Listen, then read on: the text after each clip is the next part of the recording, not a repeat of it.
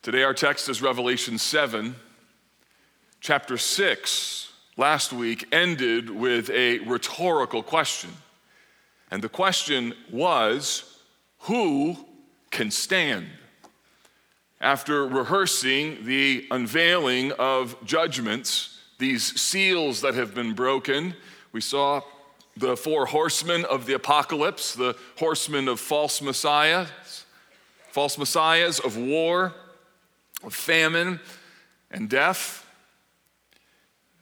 We saw kings and great ones and generals, the rich, the powerful, everyone, slave and free, running for the hills, hiding in caves. And the question, who can stand, is an emotional question. The message translates it like this They hid in mountain caves and rocks and dens, calling out to the mountains and the rocks, Refuge, hide us from the one seated on the throne in the wrath of the Lamb. The great day of their wrath has come. Who can stand it? And the answer to that rhetorical question is no one. That's the point. Revelation 6 is designed to be overwhelming. It's designed to help you see and understand the judgment of God. It's designed as a chapter to make you tremble. And I want to encourage you that as we continue our study of Revelation, and when we come to texts like Revelation chapter 7 and Revelation chapter 6, to not read Revelation with emotional distance. When you read this book, when you hear it, you can expect to feel unique emotions and maybe even physical reactions as you query this wonderful, inspired text. I want to encourage you to engage in it. I was thinking of this. I was over the weekend was watching a documentary on the 2015 earthquake that struck Nepal. And there were hikers halfway up the summit to Everest when an earthquake happened. And there was GoPro footage of the avalanche that came and a hiker that was buried in the snow, and they were showing footage. And I found myself holding my breath. I was like, and finally, when they uncovered the person, I went, I'd engaged. I got in the middle of the documentary, and I want to encourage you to get into this text. The question, who can stand, is an important one. The question is, how do we process that question if we're Christians? It's a question, who can stand, that surfaces the problem of reckoning with the evil effects of sin in the world. You could ask it maybe this way If Revelation chapter 6 is going to happen, how are Christians going to make it? Revelation asks that question at a macro level, but I'm sure you've asked it at a personal level. If you've lived long enough, I'm sure that you've found yourself saying something like, I don't know how we're going to do this. Or you saw an email that came through at work and you wonder, I don't know how much longer I can stay here. Or because of some hardship in your life, you may ask the question I'm not sure how I can live like this. Or as you watch the news, I don't know what's going to happen, and I'm scared. All of these questions and concerns are the reason why Revelation 7 is in the Bible. This particular chapter is designed to encourage believers with a central truth, and here it is namely, that God protects his people. Aren't you thankful that God protects his people? Let's try that again. Aren't you thankful that God protects his people? There's nothing that happened to you last week Nothing that's going to happen this week, nothing that's going to take place in the future that is outside of God's sovereign control and from which, if you're a Christian, God won't be able to help you with. There's nothing, nothing, nothing can separate you from His love. So we see this in our text in two ways. We see divine protection, and we see that it leads to sustained worship. So, divine protection and sustained worship. Let's unpack these to see the way that God protects his people. First, divine protection in verses 1 through 8. You might think of these verses and really all of chapter 7 as an interlude. The vision that John sees next cannot be taken chronologically, like the vision happened next, but what John is doing here is he's recording a vision that serves like a flashback. So the, the vision that he sees happened after chapter six, but chapter seven is designed to be a different angle on chapter six. It's important to understand that. The, the apocalyptic literature is complicated. We're going to see that big time today. What John is expressing here is exactly what he saw. He says in verse 1 After this, I saw four angels standing at the four corners of the earth. So these verses are designed to focus our attention not just on the judgments from chapter 6, but particularly on God's protection of his people as these judgments are unleashed. We see that while everything is falling apart, God still has a plan to take care of his people and to lead them safely home. In verse 1, we see four angels at the four corners of the earth, and there are four winds. These angels, they're standing at the four corners of the earth, which is meant to communicate that they are providing ruling authority over the entire created order. Think of them as guardians they stand, according to verse 1, at the four corners of the earth, holding back the four winds of the earth, that no wind might blow on earth or sea or against any tree. They're holding back these four winds, and these aren't little breezes. This is the wind of destruction. These are the angels in their, their positions holding back judgment. Now, it's important for you to understand there's connections between Revelation 7 and Ezekiel and Zechariah and Daniel. Last week I said that there's a connection between Revelation 6 also and Matthew 24. Well, there appears to be a connection here between Revelation 7 and Zechariah 6. Look at this text. Zechariah 6 says, Again, I lifted my eyes and saw, and behold, four chariots came out from between two mountains, and the mountains were mountains of bronze. The first chariot had, a, had red horses, the second black horses, the third white horses, and the fourth chariot dappled horses, all of them strong. Then I answered and said to the angel who talked with me, What are these, my Lord? And the angel answered and said to me, These are going out to the four winds of heaven after presenting themselves before the Lord of all the earth. Now, that's important because it would seem that there are many Old Testament parallels, prophetic parallels, that are taking shape in the book of Revelation, and these must have been important to John and his readers who would have been well aware of them. So, John's vision here in Revelation is connected to the Old Testament while helping us to understand the message that's here about the future. Look at verse 2. There's another angel. Another angel ascending from the rising of the sun, so coming out of the east. And notice what he has. He has the seal of the living God. The seal of the living God. This, this, this massive angel, this mighty warrior, has a royal ring which was the mark of ownership and protection and privilege in the ancient world. And notice what this ring is designed to do. He called with a loud voice to the four angels who had been given power to harm the earth and sea, saying, Do not harm the earth or the seas or the trees until we have, here it comes, sealed the servants of our God on their foreheads. So do not harm the earth or the sea or the trees. In other words, hold back the judgment until we have sealed the servants of God on their foreheads. So, this sealing of God's servants on their foreheads is not a new concept.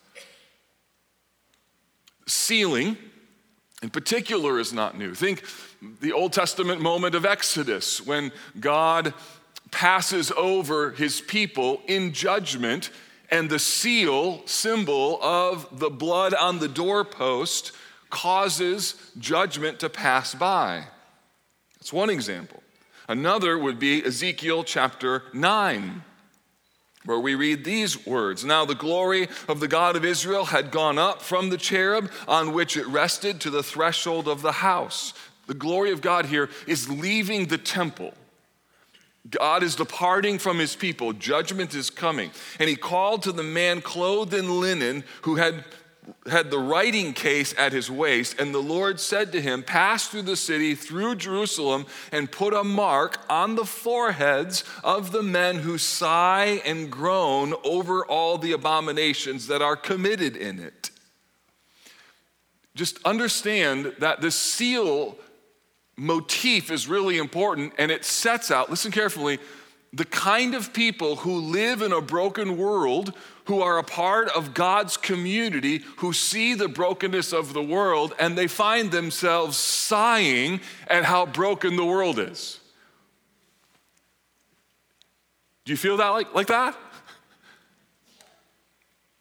So, the idea is that God is going to seal those people who are His. This idea of divine protection and sealing isn't new. It's all throughout the Bible in a variety of ways. And the point is simple and it's really important namely, that God protects his people.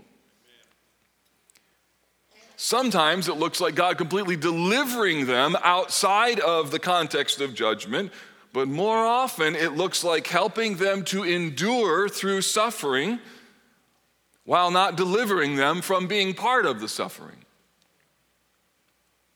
What happens next is fascinating and complicated and debatable. Again, I want to remind you this is a sermon, not a class. My goal is that no one will be happy with what I'm about to say next. Verse 4 tells us that the number of those who are sealed are 144,000 sealed from every tribe of the sons of Israel.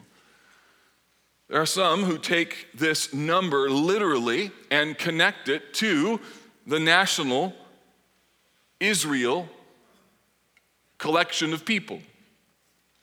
They see this as the number of national and ethnic Israelites who will be followers of Jesus.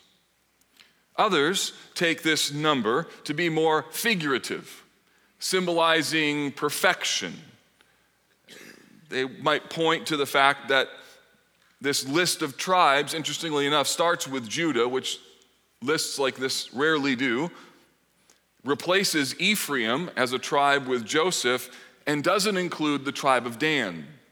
So it's not even a complete list of all of the tribes. If you look to Revelation 21, you'll find that New Jerusalem, interestingly enough, has 12 gates inscribed with the 12 tribes of Israel, and the whole city is built on the 12 foundations, which are inscribed with the names of the 12 apostles. What's more, remember I said this is debatable, complicated. The measurements of New Jerusalem in Revelation 21, or Revelation 9 rather, are 12,000 stadia wide by 12,000 stadia long. So it's like a cube, if you will. So the question is whether or not this is a literal term or a figurative term. And if it's a figurative term, he's using it to describe perfection in the same way that if someone were to say, man, that guy's a 10, doesn't mean he's literally the number 10, but it's a figurative of perfection. Another view is that this collection of 12,000 could be seen as armed forces, God's forces, arrayed for battle, organized in battle stations, and they wage their war, though, differently. And like the Savior and King who has given his life for them, this army is ready to give their lives and to worship their way to victory. Now, set all that aside for a moment, regardless of who the 144,000 are, in your view of eschatology, the overall spiritual point cannot be missed. Namely, that God protects his people. Church, he always has protected his people. His deliverance looks like helping them in their struggle with the promised assurance of both His promise and their identity in their relationship with Him. That's why the seal is so important. So, God doesn't promise His people the complete absence of suffering, but rather He does promise them that their hardship will not change who they are. That's really important, regardless of what kind of hardship you face, Christian, in your life. That God does not promise the absence of difficulty, but what He does promise is you will never lose your identity with Him. He doesn't promise that the road ahead will be easy, but He does promise that evil will never be able to separate us from His love. Or, as Eugene Peterson says, we are protected from God separating effects of evil, even as we experience the suffering caused by evil. Again, we are protected from God separating effects of evil, even as we experience the suffering caused by evil. It's no wonder that the Apostle Paul picks up on this theme of sealing in Ephesians chapter 1 when he says this In him, Jesus, you also, when you heard the word of truth, the gospel of your salvation, believed in him, were sealed with the Holy Spirit of promise and that Holy Spirit of promise, Paul writes, who is the guarantee of our inheritance until we acquire the possession of it to the praise of his glory. In other words, the seal of Christ upon the Christian life now is the Holy Spirit, which is a down payment of what is yet to come. And it's no wonder that Paul in Romans 8 says, who will bring any charge against God's elect? It is God who justifies. Who is to condemn? Jesus Christ is the one who died. More than that, who was raised. Shall tribulation or distress or persecution or famine or nakedness or danger or sword separate us from the love of Christ? As it is written, for your sake we are being killed all the day long. We are regarded as sheep to be slaughtered. Paul says, No, in all these things we are more than conquerors through him who loved us. Why? Because God set his sovereign seal upon those who are his, and no matter what the devil throws at God's people, that seal, that seal can never be removed. That's a promise. That's an assurance. But that also comes with a caution because that promise and assurance only applies to God's people. Nancy Guthrie, in her book on the book of Revelation, believes that Dan and Ephraim, those tribes, aren't listed because of their unrepentant idolatry. She looks at the list and believes that Dan and Ephraim aren't there because those were tribes that participated in the rebellion and they never turned back to the one true God. The point is, they were Jewish, but they weren't part of God's people. She suggests this John is demonstrating that not everyone who is part of the visible church on earth will prove to have received the mark of God that is given to all who embrace his covenant from the heart. It was true in the days of ancient Israel. It was true in Jesus' day, as we know that one of the twelve, Judas, was really a pretender. It was true in the first century, and it's true today. So you may be here today and you're in church or you're listening, and that's a wonderful thing. Unless the only reason that you do it is because by doing it, you feel a little better about the show that you're trying to keep running. And in your case, Revelation 6, in contrast to Revelation 7, should make you ask some really important questions like Am I really a follower of Jesus. Not just do I go to church, not just I was raised in a Christian home, not just I did these religious activities. Some people have their spiritual life completely in the past tense. If I were to ask you, tell me about your spiritual life, it would be what happened five years, 10 years, 15 years ago. But the present reality of what it means to follow Jesus is so dissonant from the past that you might even wonder do I really believe this? Oh, be careful, you're not a pretender. Be careful that you're not just in Christian spaces, but that you really are a child of the living God. That Jesus really is your Savior and Lord, because the only ones who fit under Revelation 7, the protection of God, are those who are truly His people. And there's always people within God's people who aren't really God's people. Oh, let that not be you. So there's divine protection. There's also, secondly, here, sustained worship.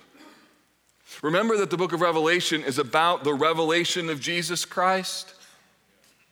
The exaltation of Jesus is central to this book, and worship is a key element, an essential part of what makes the book of Revelation so important. Worship is everywhere. Remember in Revelation 6, how, or Revelation chapter 5, rather, how, how worship exploded from the throne? It exploded like a ball being dropped in a lake with ripple effects. Well, we see this again in chapter 7. In verse 9, John heard about the 144,000. He heard 12,000 from this tribe, 12,000 from that tribe, 12,000 from that tribe. And then in verse 9, the next thing that happens is he sees and he looks and he sees a great multitude that no one could number. There's an innumerable amount of people. Before it was 144,000, now it's a number that's impossible to quantify. And what's more, once again, we see that the composition of this group is global in their scope. Every nation, every tribe, every people, every language. It's the same kind of description that we saw in Revelation chapter 5. In fact, this vast assembly all have white robes and branches. We saw those robes in Revelation chapter 6, symbolizing purity and reward. And these palm branches now harken back to the triumphal entry of Jesus or the Feast of Tabernacles or Feast of Booths when the people of Israel celebrated God's provision when they were in the wilderness. These, these symbols are just stacking on top of each other. It's unbelievable. Notice what they say. In verse 10, they cry out with a loud voice Salvation belongs to our God who sits on the throne and to the Lamb. Salvation belongs to our God who sits on the throne and to the Lamb. Don't miss the focal point. These are divinely protected people, and their divine protection over their lives leaves them stunned, not with how they persevered, not with their obedience. They're stunned not with their own faithfulness. No, they are stunned with gratitude to God's graciousness. James Hamilton writes, they do not credit themselves for overcoming. God sealed them. They state plainly that salvation belongs to God. This means that their salvation is not due to the right choices they made, the virtue of their character, the superiority of their wisdom, or the strength of their will. Salvation belongs to God. God saved them, so they praise Him. Christian, what did God help you with this week? Think back of your week. Where, where did you see God's help? And can you be reminded that God, in His mercy and in His kindness, is continually helping you? Or maybe your phone, like mine, blows up every once in a while with a memory from a year or so ago or two years ago, and you're kind of shocked with, wow, how different life is now, or man, do I look tired in that picture.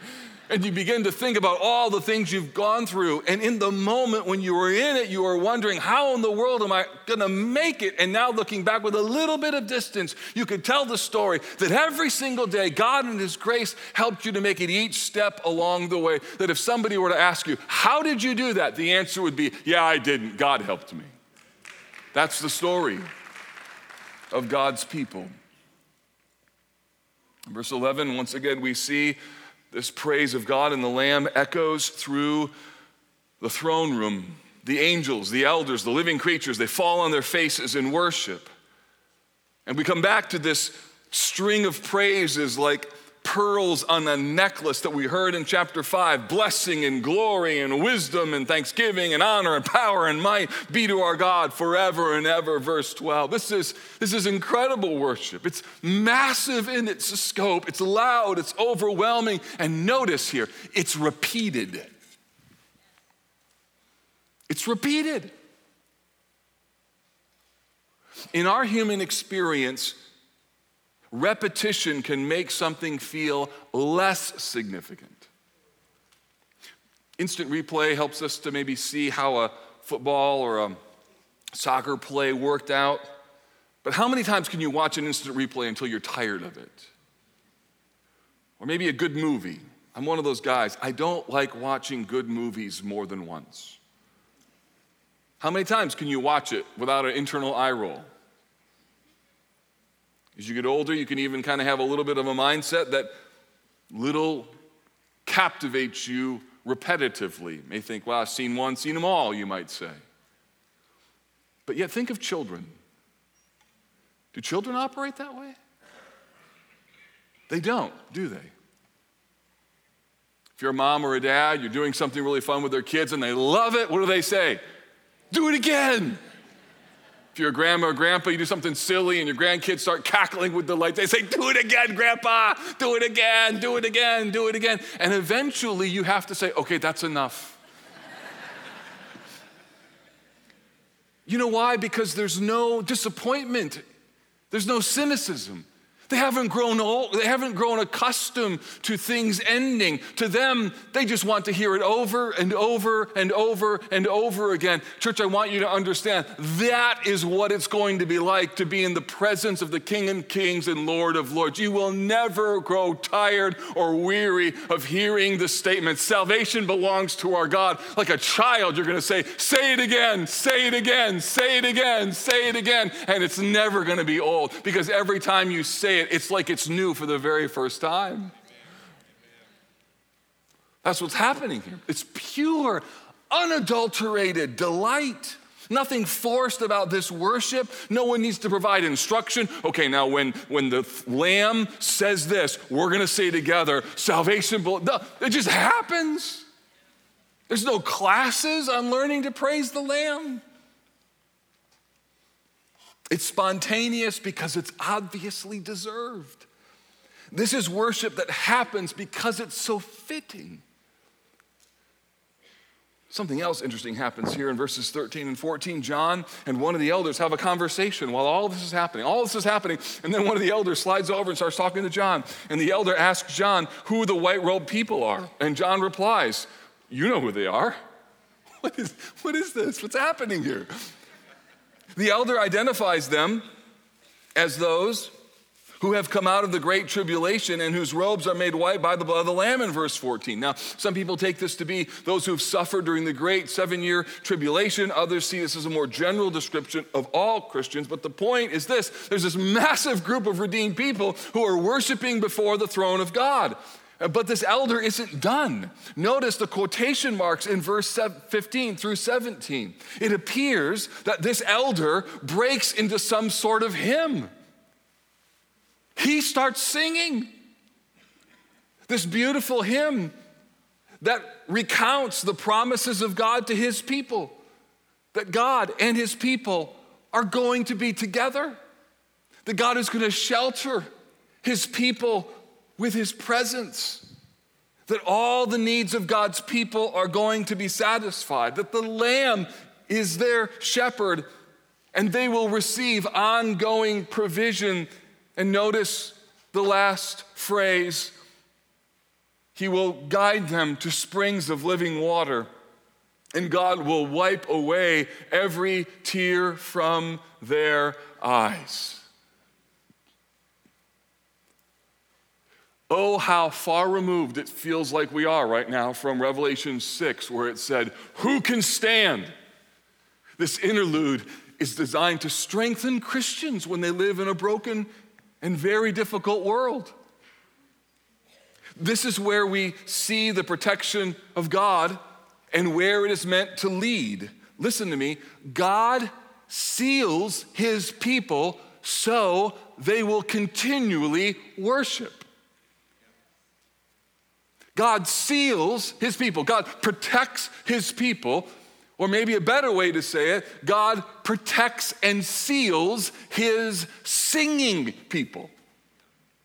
This will be our experience in the age to come, but can I just suggest something about the here and now? Christian, I want you to think about the fact that worship is a way to fight your battles now. The worship that we see in Revelation 7 isn't a temporary worship service. The worship in Revelation chapter 7 isn't 70 minutes out of the week of God's people in eternity. And I want you to know that this gathering of God's people isn't just something that you get to go to. The kind of worship that we're talking about in Revelation chapter 7 and a little taste of what we hope you experience every Sunday is a taste of what's actually true and real and right. When we gather on the Lord's Day, we don't head back into the real world. Listen to me Sunday is the real world. This is what's happening. This is what's up right now.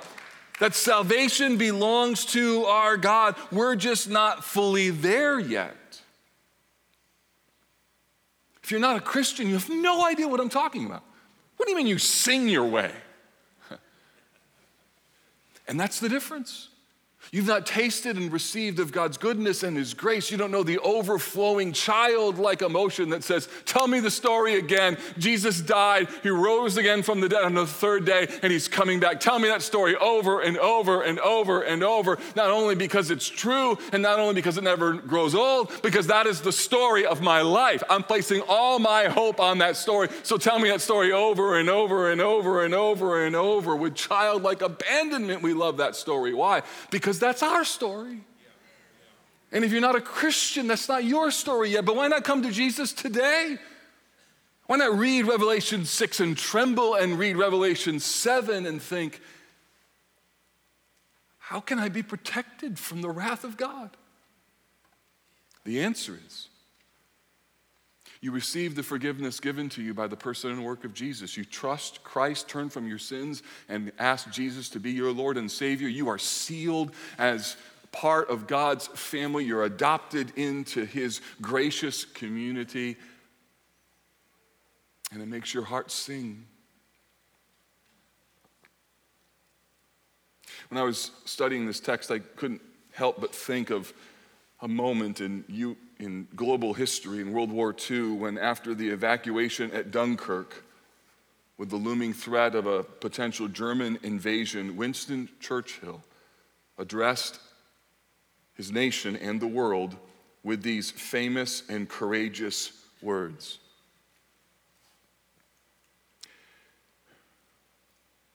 We shall fight on the beaches.